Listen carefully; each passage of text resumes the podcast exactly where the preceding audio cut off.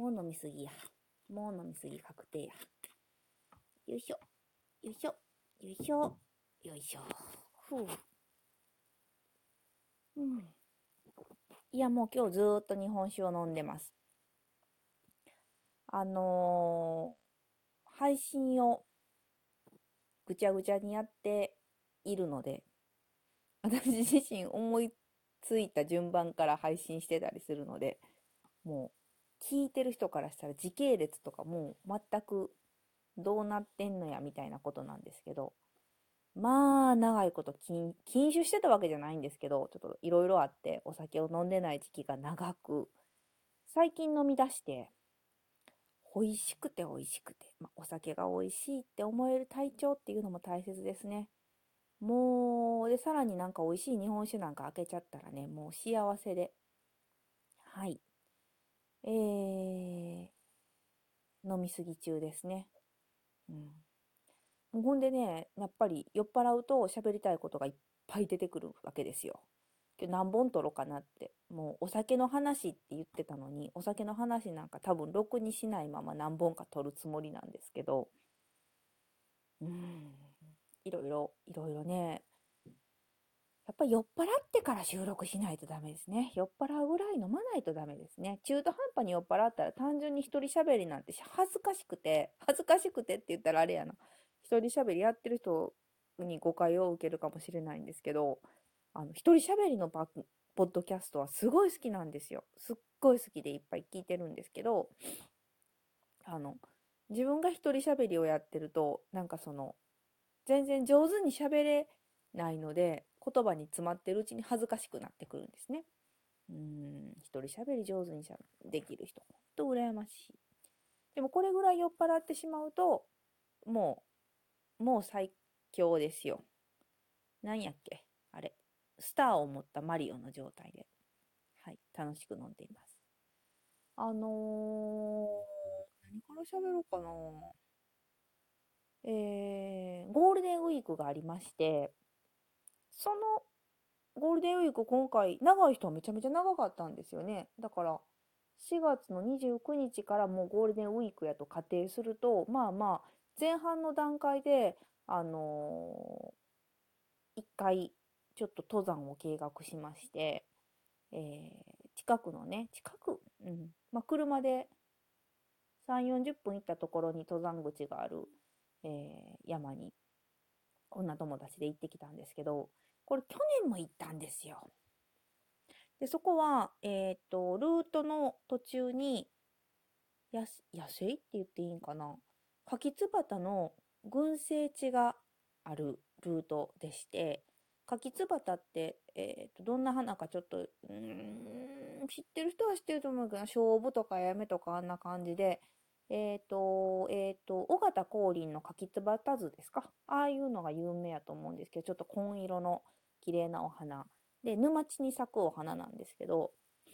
あのー、これがね、ほんと山の中に沼地があって、バーっと咲いてる群生地があるんです。で、確かね、なんでも今、日本百景みたいな指定ありますよね。えっ、ー、とね、多分ね、日本の沼地百景みたいなのに 入っている 日本の沼地百景ってすごいね。誰が認定したんでしょうね。まあまあ、あの、スポットがあるんですけど、えー、まあ、柿つばたというのはこの時期のお花ですので、去年も行ったんですね。で、去年は、あのー、お天気がめちゃめちゃ微妙で、もう、もうね、待ち合わせの段階で無理やろって言ってたんですけど、奇跡的になんか直前で天気予報がバッと変わって、空もちょっと明るくて、もうダメ元で行けるとこまで行こうって言って、その柿つばただけ見てきたんですよ。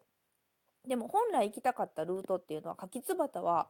中継ポイントで、そっからまたぐるーっと周回してくる予定やったんですけど、それはもう行けなくて、やっぱり天気も下り坂やしっていうことで、えー、結構メインの目的である柿つばたを見て戻っ、ま、引き返したんですね、同じ道を。で、今年リベンジやと。もう一回行こうって言って計画して天気予報雨でした。はい。去年よりマシやったんですけど、えー、14時頃からはもう降ると。最近の天気予報って本当に当たりますので、直前の天気予報でも14時から降るってなったら、まず14時か15時か13時かわかんないけど、まあ昼からは降るんやろなと。なんで、どんだけ朝早くスタートできるかに結構かかってたんですけど、まあまあその参加者の朝早起きできる限界というのもありますので、その辺を考慮した結果、8時集合の、まあ、9時登山スタート。で、10、11、12。あれ？午前中って3時間しかないな。まあ、14時。天気予報通りで14時スタートやとして5時間。うん。もともと行きたかったルート、本当に行きたかったルートは10時間コースなんです。で、まあ、10時間コースはね、正直ね、行きたいけど、ちょっと体力的にも久しぶりの登山でこれ厳しいんちゃうかっていうのは感じてたんです、みんな。で、えー、まあ、間を取って6時間コース。とはいえ今、最大とっても5時間。結構ダッシュで行けたらいけんことないなっていう。で我々割とこう、あの、スピードには自信がありますので、本気 俺はまだ本気だ、な、え？本気出してないだけみたいな感じで言いますけど、まあ、ほんまに少年入れて、ガッと登れば、6時間コースやったら5時間まだ実現可能かなっていうとこなんですけど、これまたね、このルートむちゃくちゃ道が分かりにくいんですよ。実は去年も迷ってるんですね。で、あの、和歌山の、まあ、有名でもないルートですので、道案内がそんなにないんです。で、登山、軽登山をされてる方だったらなんとなくわかると思うんですけど、ハイキングコースってもう親切なことに本当先人たちが分岐する道が分かれるところで、こっち行きたい人、こっち、右、左、全部書いてくれてたり、えー、木にね、リボンというか、これルートで合ってますよ、みたいなリボンを掲げてくれてたりするんですが、まあ、ないと。で、有名なルートほどみんな登ってるので、ネットとかにも細かくそのルートが上がってて、親切な人はブログで分岐点の写真を逐一上げてくれてたりするんですけど、まあそういうのもないと。で、去年道に迷ってますので、おそらくあの辺りで迷ったんじゃないかっていうことも分かっているので、今年はまあ気をつけて登ったんですね。くちゃくちゃ。で、分岐のたびに立ち止まり、こっちかな、あっちかなってやりながら登った結果、やっぱりちょっと迷いましたね。はい。で、そこで時間のロスがあり、うーん、なんか、一点にわかにかき曇りみたいなお天気ではなかったんですけど、割と空明るいんやけど、曇ってるみたいな感じで、これまた登山って難しいのは、引き返そうって言ってから、うん、車に戻ってくるまで1時間とか2時間とかあるから、やっぱり決断は早いうちにしないといけないんですよね。で、今年もね、柿つばたの群生地について迷いながらも、すごい綺麗で、うー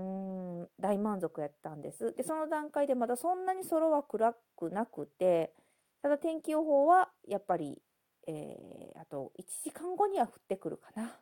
みたいな。ここに来るまでに、ま、2、3時間ざっくりかかってるかな、みたいな。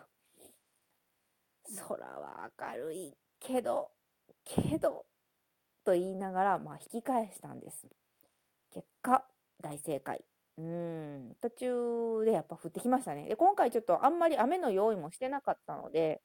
もう、ほんと、早めに引き返して正解っていう登山で、しかも私、今回、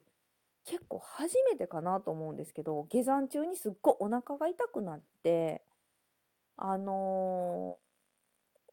ー、うん、あんなピンチは初めてでしたね。で、まあ、有名なルートじゃないってことは途中でお手洗いもないんですよね。もうとにかく下山しきるか、えー、簡易トイレは私、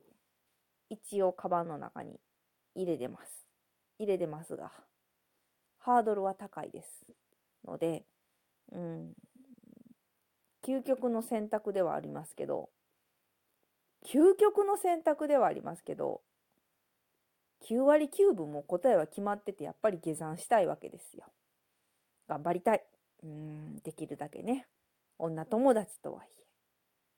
もう生まれた時からお付き合いのある女友達とはいえ、やっぱりそこはね、そこはまだっていうのもありますので、うん、うん、頑張りました。もちろんなんとかね、なんとかセーフでしたけど、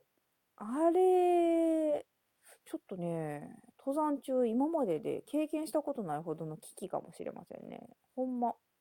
おしゃべりが何にも入ってきませんでしたもんね、途中から。ふと思ったら、昔馬やんと結構高めの、桂木さんやったかななんかね、結構高い山に登りに行った時に、その前日に私ちょっと飲みすぎまして、二日酔いではなかったんやけど、その登山口に着くまでの電車で気分悪くなって、電車降りた途端にちょっと吐いてくるわって言ってお手洗いに駆け込んだことがあったんですよ。もう顔真っ青だったらしいんですけど、吐いたらすっきりして、その後、もう元気に登山を済ませたっていうか、あの、楽しんだっていう経験があって、いやー、若かったよなーと思ってね、私、今、あんな風に吐いてすぐ復活できる自信ないですもんね。やっぱり登山にもね、その年齢に応じた危機管理って大事やなって思ったっていうゴールデンウィークの前半でもありました。これ今回結構綺麗に決まったんちゃいますか？はい、まだまだ飲みます、取ります。ではでは、失礼します。